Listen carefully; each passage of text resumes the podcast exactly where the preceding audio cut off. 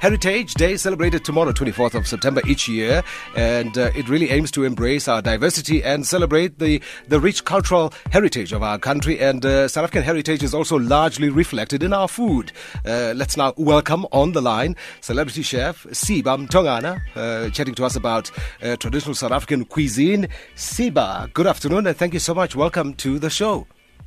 Thank you so much for having me. Very excited to be on. Oh, it's a pleasure to finally meet you, albeit on air. uh, I always tell the guys here, my uh, favorite pastime on the weekend uh, is being stuck on the food channel. I know all your friends, Sunny Anderson, Cooking for Real, Oh, Reza Mahammad with his Indian-inspired recipes, Guy Oh. Fieri. Uh, Guy Fieri will triple D, of course, with his greasy but very Yes. tempting American uh, uh, uh, uh, recipes, and uh, always makes me want to go out and buy something greasy. But there comes our very own Siba with Siba's Table.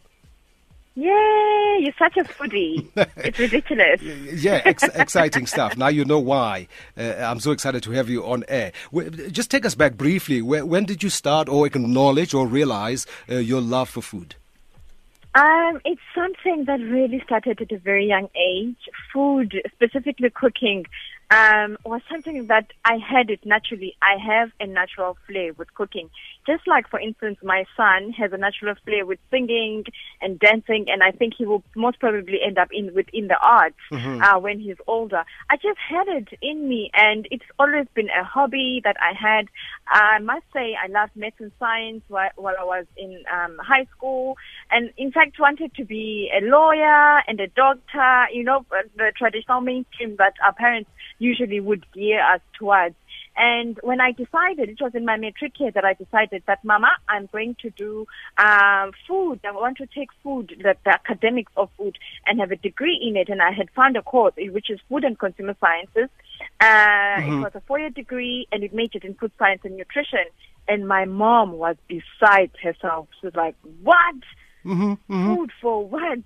What? one person would go voluntarily would choose food? You know, you should say, "We've worked so hard for you girls." Uh, to get you out of the kitchen, and now you voluntarily want to go back. Hmm. and I suppose, uh, I mean, uh, back in the day, our folks saw food as a chore, isn't it? It was. It was a chore. And also there weren't a lot of people who were in the food industry who were like very much successful. So it was seen more as a low end um, job and not something uh, aspirational or someone, something that someone can be aspirational in.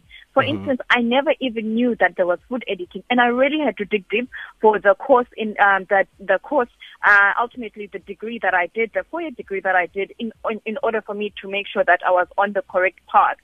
So uh, there wasn't a lot of information, and I'm happy that I had my bigger sisters who helped me choose my course because it was my bigger siblings um, who helped me do the research and and finally who said to me, "Since this is what is more suited for you, it's got um, it, it's very academic. You're an academic person. It's entrepreneurial.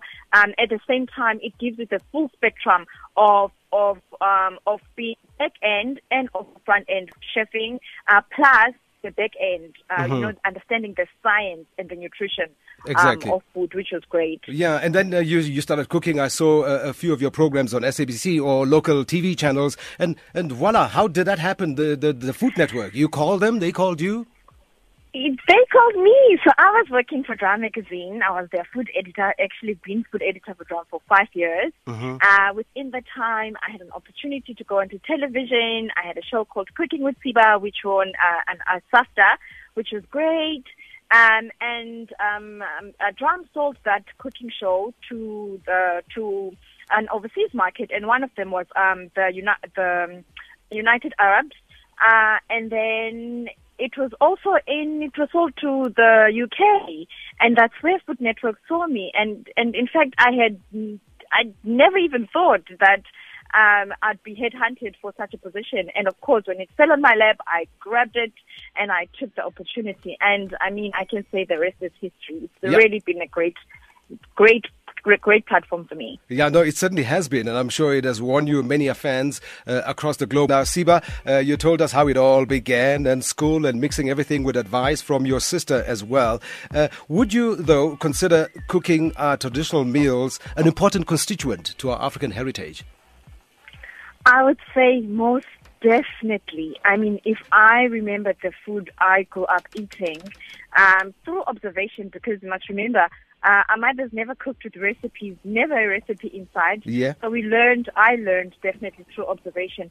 It is food that is deeply embedded in me. When I say, oh, I'm at home and I want umphokoqo, that takes me home. When I say I want umfino, when I say I want morogo, you know, th- that is food that is part of who I am. Mm-hmm. And I'm very proud of that because even with my show, I have introduced um, recipes that I grew up eating, but of course giving it a, a, a wonderful twist to make it more uh, uh, uh, appealing to even people who did not grow up with it.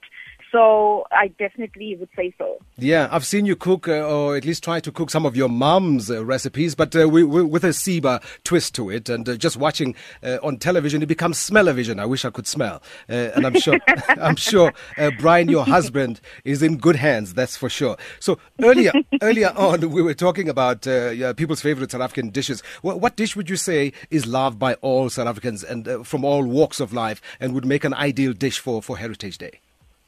I would I would say a potjiekos when it comes to a, a specific dish because we all make a potjie and we all love a potjie. Um, but I would I would also vouch for not necessarily a dish but a method of cooking which is braaiing. Literally, when I go overseas, um, that's the first thing that people want to talk about. How do you braai this? And they never they're never able to pronounce boerewors. Yeah.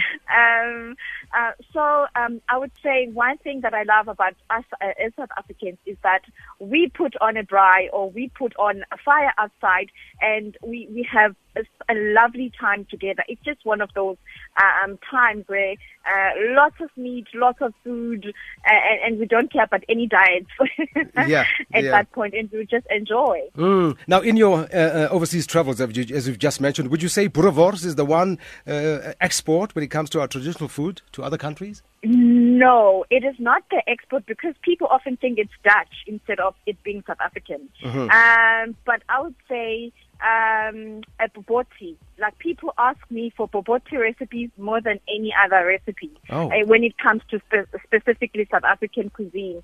Um, and another one, in fact, that I introduced when I was in my overseas travel and I was in Chakalaka, it, it was in Portugal. It was Chakalaka, and you know what they thought?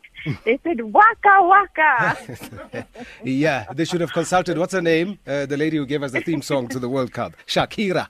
Yes, yes, that was her. Yes, it sounds more like it. uh, but it was lovely because it was uh, rhyming and it it, it it would it stayed longer in their mind. Yeah. Now, as we head into uh, a public holiday, Heritage Day tomorrow, what's your favorite Heritage Day themed meal uh, to make? We we braai on Heritage Day, and it, it depends. For instance, last year we had a picnic, therefore we made loads of salads, almost like seven um uh, seven seven color, but alfresco, alfresco meaning outdoor. Um, but that's my thing. I like lots of lots of food. We've got my family coming over, friends, everybody, literally. And if we are having a picnic and then we take all the food with us, or if we're eating at home, then we then braai and we eat at home. But lots of different, uh, vibrant, colorful food, healthy, but with lots of meat too. Oh, fantastic. It just sounds mouth watering. Thank you so much for chatting to us. Just quickly, is there a new series of uh, Siba's Table? Yes, we're filming in November. Um, Table season three uh, is coming very soon, and my cookbook, my cookbook is available um, at Woolworths as well. All right, fantastic. It's been a pleasure chatting to you, Siba. Uh, we should cook a meal one day. Oh, for sure. Please invite me over. Oh, okay. Now we'll do we'll do that. All right. Thanks so much for joining us. All the best, eh? Thank you. Alrighty, that's Siba Mtongana, the celebrity chef on uh, the Food Network.